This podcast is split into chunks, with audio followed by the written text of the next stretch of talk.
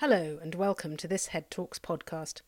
I'm Terry Stiastny, and I've been speaking to John Sanei about what the future holds for all of us. John believes that our fear of the future results from us being stuck in old patterns of thinking. So, how do we turn and face the strange? My name is John Sanei. I am an author, a speaker, and a strategist. I help organizations and governments prepare for the future my research really focuses in on uh, the human software upgrade process. I think the world is very much enthralled with AI, blockchain, and all sorts of other exciting technologies. But somehow we've forgotten to upgrade ourselves to deal with this much uncertainty. And this is where all my focus is sort of directed. As you just mentioned, technology at the moment is changing at a really rapid pace. You know, the world is constantly full of new inventions and new environments. Are human beings being left behind by the things that other human beings have created? Well, I think it's because our focus has been focused so much on technology, bringing about more efficiency and profitability. What we've forgotten to do is trying to figure out how do we actually cope with so much uncertainty and so much exponential change. And as this change speeds up, the more there's panic and anxiousness in the populace around the world. And we can see this because the pharmaceutical industry is worth double what it was worth seven years ago. And this shows us that more and more people are utilizing pharmaceuticals and alcohol and anything else to try and escape the incredible levels of change. And so really it's it's it's very exciting all the technology that's changing, but as human beings, I don't think we're coping at all. And we can see this because we revere Silicon Valley. We revere Moore's Law. We're always talking about technology, but nobody's talking about a Silicon Valley for human beings or a Moore's Law of exponential change and upgrade in our way we think for human beings. And so we've lost our track. And I think it's really important for us to refocus on how we evolve ourselves while technology is also evolving automatically. It's interesting you say that you know this is these are times that are changing sort of exponentially fast. Do you think it's partly that there has always been change in the world, but we just know about it more? I mean, if you lived in medieval times, there might have been plagues, there might have been wars, there might have been all sorts of things that seemed absolutely terrifying, but you might just not have known about things that weren't happening in your own village or your own area. I think that is definitely part of the process, but without doubt, technology is reaching a uh, sort of milestone. And if we look at any of the charts that come out of the Singularity University sort of studies, it shows us that we are very much higher on the chart of exponentiality. So just like a, a snowball is catching, catching momentum moving down a mountain, it's definitely speeding up. And I think that the access to more information and to see more of it around the world also adds to that. So the sharing of information that's more ubiquitous today also adds to the speeding up of it. So, yes, I think at every stage of humankind, there seems to be a panic that there is this sort of change or strife that's going on in the world. But today, because of the ubiquitous access to all this information constantly, it's even more um, sort of magnified in many ways. So, what do you think that it is that we as individuals need to do to be able to adapt to this kind of rapid change? Well, if you if you want to just like take a very broad uh, uh sort of picture of this, uh, we think about agricultural times, and for ten thousand years there were very strict rules that we followed as a human civilization to survive and thrive. And the rules for 10,000 years in the agricultural times were simple follow your forefathers, understand the seasons, and work for 16 hours a day in the field. And if you followed this very simple process, you would become successful, your family would eat, your village would be healthy, and you could take something to the market to trade. And eventually, this built towns and cities. But about 200, 250 years ago, when the steam engine arrived and the Industrial Revolution began, our physicality became irrelevant because of the steam engine's power and the combustion engine's ability to go faster uh, and longer than we could. And so 250 years ago, we started to develop something called IQ, an intelligence quotient, our ability to be analytical, driven for outcomes, and really focused in on this economies of scale system. And so for the last 200 years or so, we've developed our IQ. But just like the steam engines arrived and replaced our physicality, we now have artificial intelligence that's replacing our IQ. And so what has happened is that we have to now elevate ourselves into a new skill. And I call the skill AQ. And this skill is adaptability quotient. And at the heart of adaptability quotient, in order for us to be truly agile and adaptable towards anything that comes at us, we need to have very, very high levels of emotional intelligence because emotional intelligence allows us to be naturally optimistic and adaptable for the future. And so, what we have to think about is how do we go about developing this new skill? And ultimately, it comes down to two things. And through my research, one of them is understanding our psyche, understanding our personalities. And our personalities are made up of our memories and the stories we've decided to hold on to. And when we carry trauma in our stories and our memories, we are continuously triggered. And when we are triggered, we are very low in our emotional intelligence. A great example of this is Donald Trump, who's an eight year old boy who just can't get out of his trigger. He's constantly triggered back to an abandoned boy that he was. And so he's very low in his emotional intelligence, which means that he's highly unadaptable. And because of this inability to be adaptable, he wants to go backwards rather than actually forward towards something new because the unknown is scary for people that are being triggered. The second thing that we have to realize is that the Industrial Revolution has created human beings with a very specific brainwave. And the brainwave that most of the world is addicted to is called a high beta brainwave. And a high beta brainwave is this brainwave that says, I'm very focused, I'm addicted to certainty, I'm continuously anxious, I'm catastrophizing the future, and I'm preparing with adrenaline in my body. And most people in the world suffer from this level of anxiousness and frustration and anger and sadness and bewilderment of what's going on. And again, we can see this because the pharmaceutical industry's business has doubled in seven years, showing us that we are numbing ourselves, not actually dealing with this adaptability need that's necessary for us. So, for me, and through my research of neuroscience, I've started to realize that we have to change our brain waves to an alpha brainwave. And an alpha brainwave is somebody who is imaginative, energized, focused, but relaxed. And it's in this relaxed state that you allow your body to become truly creative, to move out of danger to creation, to move out of an addiction to certainty to one of curiosity. And the best way to describe an alpha brainwave, if you don't meditate or if you don't have that process uh, in your in your skill set, is when you come back from holiday. The very first day when you come back from holiday, everything is so amazing. That idiot at work that you don't like, you have no issue with him. That rubbish on the floor doesn't bother you. That politician doesn't irritate you. Your spouse can do whatever they want. It's okay. And the f- minute you're back at work after about an hour, you realize that you can't even remember that you were on holiday. And what has happened is that through holiday, what you did was you changed your brainwave from a beta to an alpha. Now, in the minute you get back into your normal life, you go back into beta. And so we joke around that we need wine o'clock.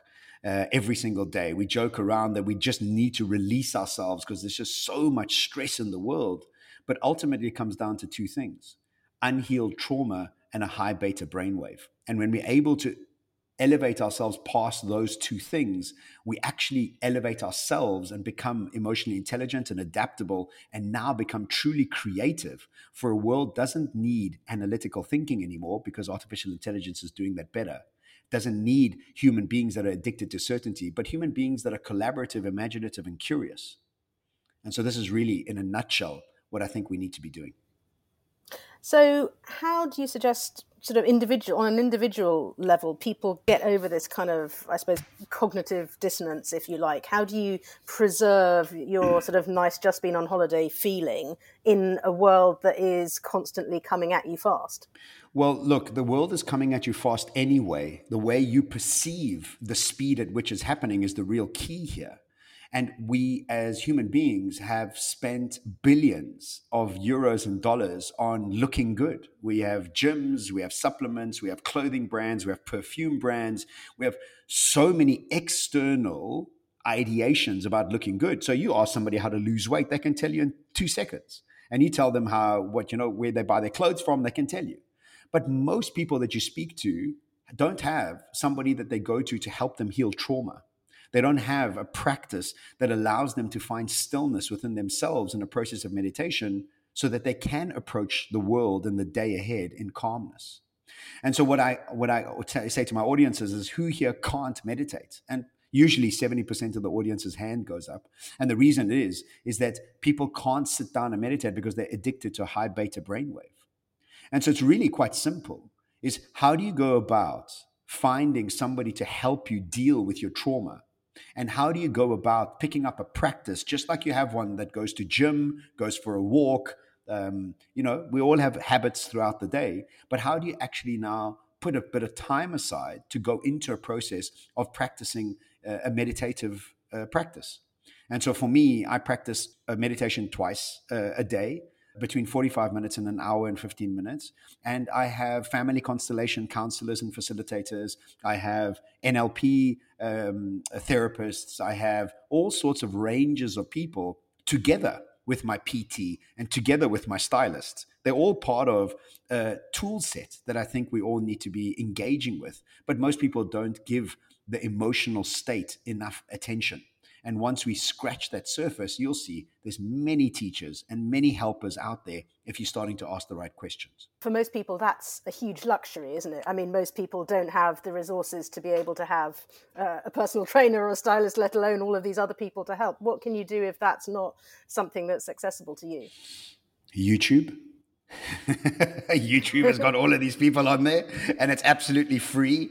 But let me tell you, everybody, uh, well, not everybody, but I imagine people that are listening to this do have a decent lifestyle. They definitely go to a gym or they have nice shoes that they go running in or whatever the case may be.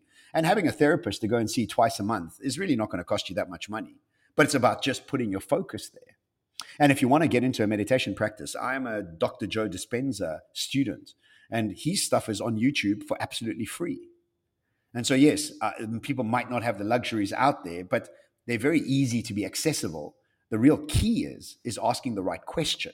And so, the audiences I work with, people want to get more MBAs and more PhDs and all of these intellectual uh, skill sets.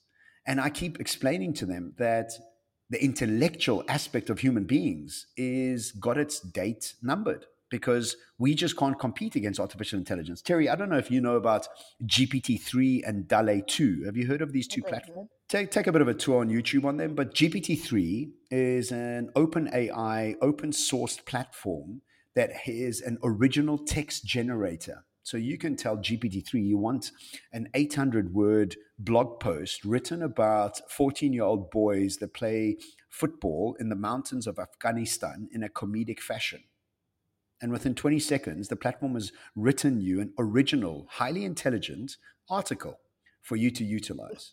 Now, but isn't that that's sorry that you know as a writer myself that isn't that dangerous? It's not true. It's like saying that you know monkeys can write Shakespeare, but you know I'd rather read that written by a human being who's been to Afghanistan and talked to some boys. And what about the fruit that you eat? Would you have a farmer pick it, or are you okay with a machine picking it? Yeah, that that's different. That's not. You know, no, no, but it's not different. That's not. That's no, not no, no, no, no, no, no, no. That's really shocking. well, you understand that how technology works is we can't imagine a life without electricity, and we're shocked that the electricity took away eighty percent of people's jobs at the turn of the nineteenth century. Electricity was this evil thing that was taking away so many people's jobs, but today we can't even imagine life without electricity. I mean, it's an impossibility, really. And so the way we work as human beings is the technology that we grew up with is acceptable. Anything new is totally unacceptable. But this happens in every generation. And so, whether you like it or not, Terry, GPT-3 is here. And a very good friend of mine called Iain Thomas, who's a prolific author, uh, has written 20 plus books. His new book is called What Makes Us Human, written by Iain Thomas and GPT-3. It's his co-author. So wow. let's just bank that, right? Okay, whether you like it or not, that's technology, right? It's it's here and it's going to change everything around us. The second thing we need to think about is DALL-E 2. And DALL-E 2 is an original art piece generator. So you today again after this call, maybe go on YouTube DALL-E 2, like El Salvador DALL-E, but DALL-E 2, and you can tell DALL-E 2 you want a picture of a pink elephant uh, teaching Chinese children Indian language on the stars of Saturn. And within 20 seconds, you have 30 original pictures created by artificial intelligence. Now, this is not a very good scenario for ad agencies and for graphic designers, but it hasn't tweaked you that much because it doesn't affect you. But this is going to totally disrupt that sector. But if you extrapolate this into the next five years or so, you can ask GPT-3 to write you a movie script based on your daughter as the main star. And you can put that movie script into DALL-E 3, and that will make you a mini personalized movie for yourself. Now, this is all coming, this is all here. And so our logical minds can't deal with this because it's totally encroaching on our creativity. But to remind you, this is technology. And so you understand that I don't know, don't know you that well, but there could be a slight panic in your mind. Like, hang on a second, what are you talking about? How's this going to even affect my life moving forward? But again, let me remind you that when the steam engine arrived, 99% of the human population were farming. You're not a farmer, are you?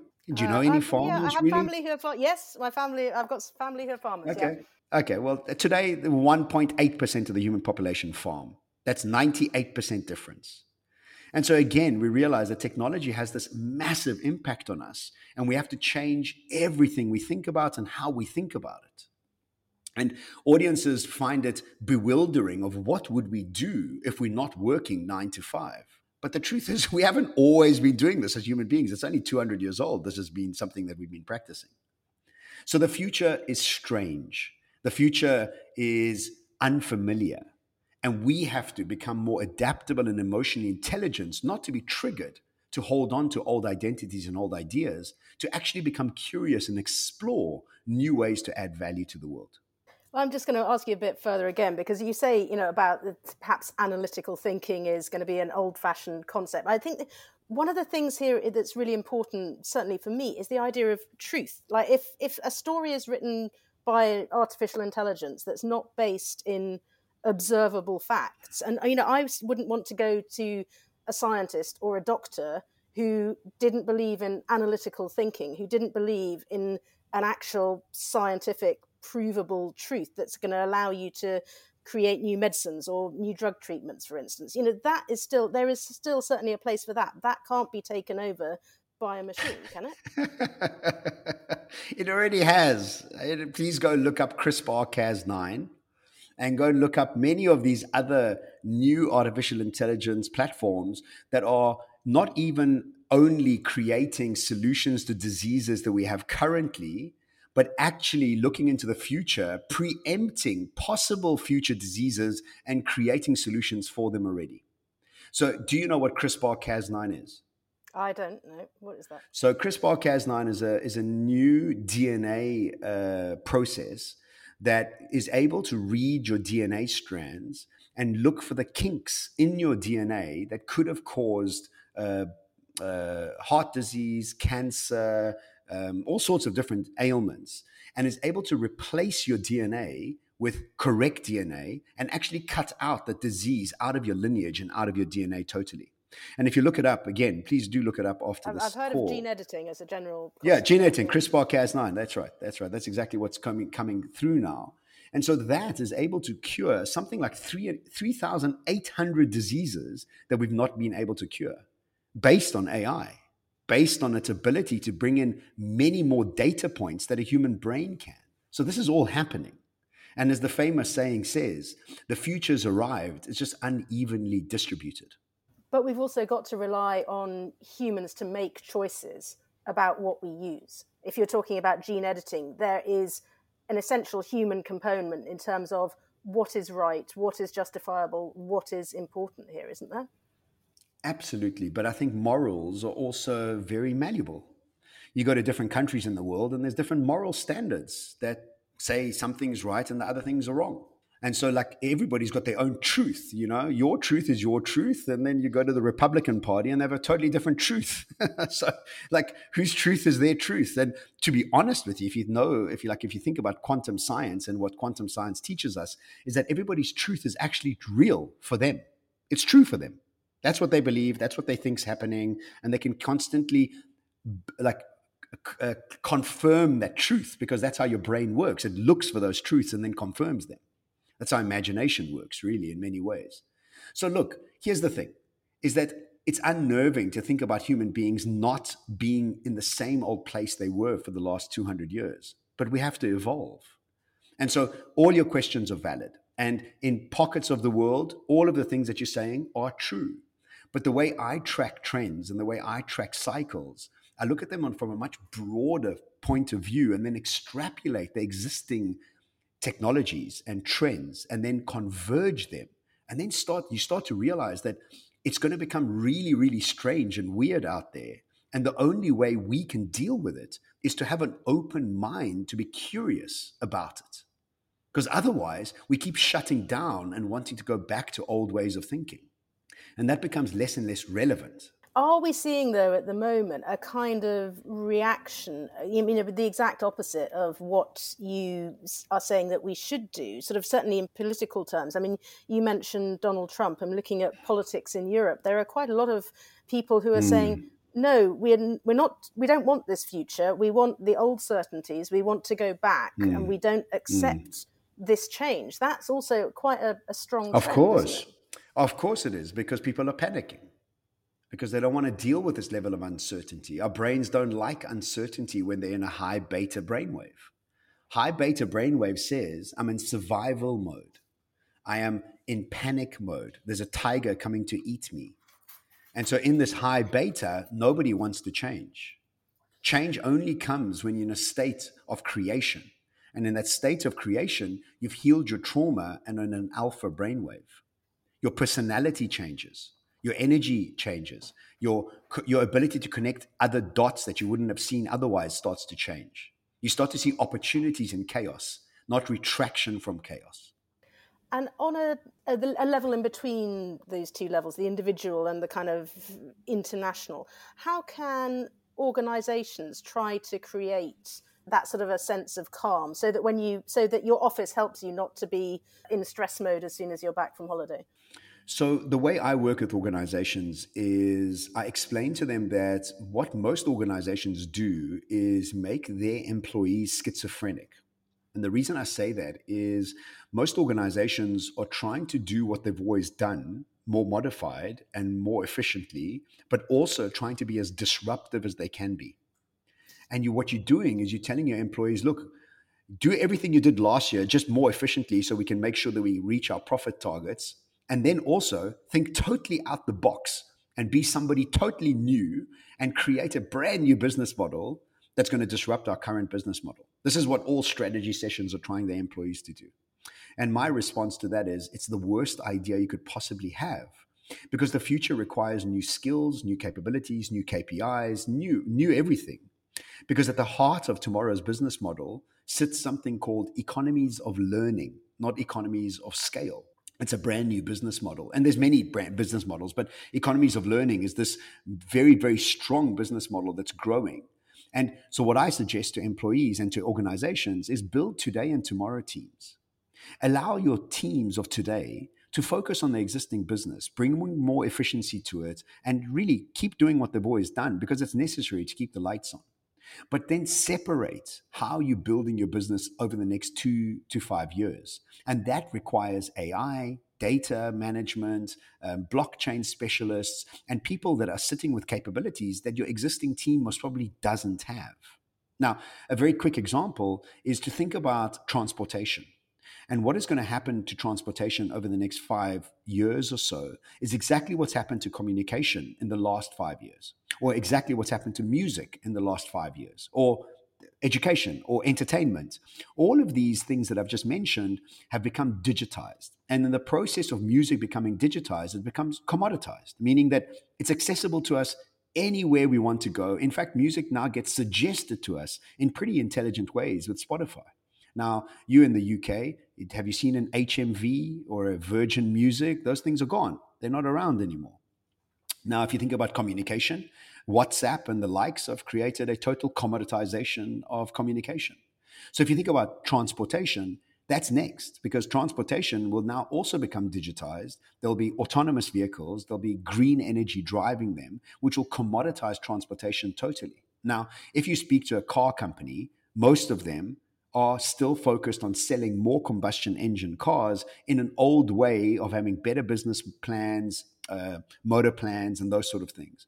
But actually, what we need to start thinking about is a radical new way to build solutions for mobility away from buying a car. Just like we don't pay for communication anymore, we most probably won't be paying for transportation over the next five to seven years. So that's what I keep telling organizations is build today and tomorrow teams. Today is important. We need to keep the lights on. We need to pay the rent. We need to keep salaries going. But you also need a team tomorrow that's thinking about things in a radical new fashion. And how did the tomorrow team persuade the today people to change? Because that's going to be the conflict, isn't it? If you've got two sets of people working in completely different patterns, uh, how do you win that argument? They don't have to work together. It might be totally different business models. It might be totally different uh, ideations. But at least the organization has got seeds being planted for possible and plausible futures. And so, slowly but surely, you can integrate some of your today people into the tomorrow teams. And then, slowly but surely, make those tomorrow teams the today teams. And so, it's not really about integrating them because sometimes the business models of tomorrow are so vastly different to the business models of today, they can't actually be integrated. Let me give you an example. Have you heard of a brand called Shein? So, Shein is a clothing business from China. Shein today is worth $100 billion. It's 10 years old, but it's only really started to catch momentum over the last three years. Zara is worth $13 billion. That's 10 times almost more than Zara. Now, Zara is the kingpin of efficiencies and economies of scale in fast fashion. When they arrived on the scene, they pretty much changed every single clothing brand in the world, all the way from Primark all the way up to Louis Vuitton, became a fast fashion brand. But now all of a sudden, Shein has arrived and Shein is eating market share like you have no idea. So, what is Shein? Shein is not even a clothing business. Shein is a data management business. And what Shein does, it scrapes the internet and scrapes social media and finds the clothes and pictures of clothes that you and I have liked and shared the most and takes those pictures of clothes that you and I have shared and liked the most, and computer generates 10 different variations in 20 different colors and puts it up onto its website. Now, not one piece of clothing is being manufactured yet. Everything is computer generated by AI and data. And when you place the order of that piece of clothing, they outsource that manufacturing to a manufacturer and they send that piece of clothing to you at sometimes 70% cheaper than Zara. And the reason is, is there's no design team, there's no retail, there's no warehousing, there's no logistics, there's none of that. And so what they're doing is created a business model called economies of learning. They learn from us what they want, what we want them to make, and then they go and make what we want them to make. Whereas Zara has a design team, a warehousing team, retail stores, retail staff, and it's a behemoth business. But all of a sudden, Shein over the last five years is worth nearly 10 times more than Zara. And so my question always is to the organizations I work with, why didn't Zara come up with Shein? And the reason is, is that Zara is excellent at old business models, but is clueless about tomorrow's business models. And so what we have to do is build these tomorrow teams that can understand new business models. Now, will Shein mix with Zara? No, because it's a totally different business. It's a completely different business. Can Zara build a Shein? Absolutely they can but it wouldn't be make any sense for them to integrate in. And so for me, it's about thinking about tomorrow in a very different way and building teams to want to deal with it and allow your existing people today to incrementally change your current business and incrementally improve their emotional intelligence so that they can become more adaptable and curious about retraining themselves for the future. One question on that might the next thing to do, say, for retailers, actually to be not to follow that to its logical conclusion, but to say maybe fast fashion is not the right way to go. Maybe buying your clothes from the other side of the world is not the right way to go. Maybe making sure that clothes are produced in humane and sort of well organized conditions might be the right way to go. Perhaps the next really big thing would be someone saying, we're going to make this do this smaller, we're going to bring things closer to home, and we're going to produce less and better. Absolutely. I, I agree with you. I'm a fan of both. I buy a couple things from Shein, but I also look for conscious brands that I can support locally, and I do both. So I think the local thing is fantastic, But I also think that you and I live in a privileged world where we can think about localized. If you think about the rest of the world out there, they're very price driven. It's a tough world out there, you know. So yes, I think we can sit and say, look, I'd rather support the local, but you know, many people around the world, and I've seen some documentaries with Gen Zs being interviewed in Germany, in Holland, in all sorts of European countries. All of them are ordering from Shein even with those privileges of wanting to go back to localized processes. But I agree with you. I'm, I'm a fan of the localized process, but I'm also just explaining to you that what happens to businesses when they don't have an eye on tomorrow and they only just focus on operations. That was the example of Shein. Whether it's consciously right or not is a totally different discussion. What are do you think the key things that we need to look at as individuals if we're trying to to look to the future, get to get that balance between very fast change and trying to hold on to some of the things that we genuinely think are are valuable and worth keeping? You know, I think the future is allowing us to be more human than ever before. And think about it is that when we, you and I, finished school, or actually, you know, when we started our lives, the rules of the Industrial Revolution were all about fitting into a system. The better you fitted into a system, the more successful you'd become. And the system is called school, uh, universities, and corporations. And so all we wanted to do was fit into a system. It had nothing to do with our personality. It had nothing to do with our curiosity, our fascination, our genius, none of that. Just be an accountant and just go and do it, be an accountant for the rest of your life. Now, as human beings, we know that really where our genius and power lies is our unique curiosity.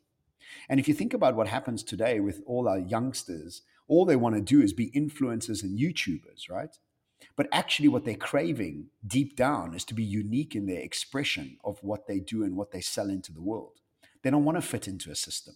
The system hasn't actually even made us happy. And we can see because pharmaceuticals are worth double what they were seven years ago.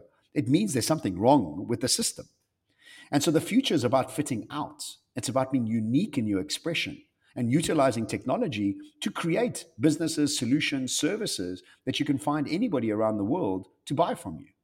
So if you want a hyper localized brand that is able to sell locally as well as internationally, what's what what happens to us as people? We seek out uniqueness. We love uniqueness. In fact, if you've watched a show on Netflix called Chef's Table, and it's a story about the top 50 chefs in the world.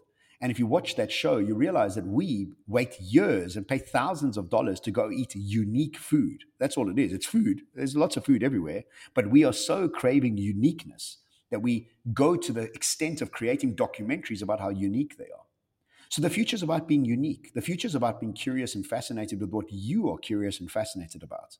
The system is being commoditized. The system itself is created a surplus society, a surplus of similarly educated people doing similar jobs for similar companies, creating similar products for similar uh, consumers. So the, the currency of the future is your uniqueness. It's your ability to create something magical that only you can. So actually, the future is about being much more human, whereas the Industrial Revolution got us to become robots in a production line called degrees and corporations. So I'm highly excited about the future. And my mission in life is to bring more optimism to people to realize that if you apply the old way of thinking, the future is scary because it's unpredictable. And so, if you can't predict the future, the only thing you can actually manage is your behavior. And your behavior, if it's not adaptable, the future is horrible. So, ultimately, what we need to do, and as a daily practice, is ask ourselves deeper questions of what is stopping me from being adaptable? What is stopping me from being curious? What's stopping me from accessing new ways to think and new things to learn so that I can become a citizen of the future rather than being stuck and holding on to the old world? That's a perfect point on which to end. Thank you so much for talking to us. That was a very interesting conversation. Thank you. My pleasure. Thanks for listening to this Head Talks podcast. We hope you found it helpful and interesting. You can find many more talks on our website at headtalks.com or listen to our podcasts on all the usual channels.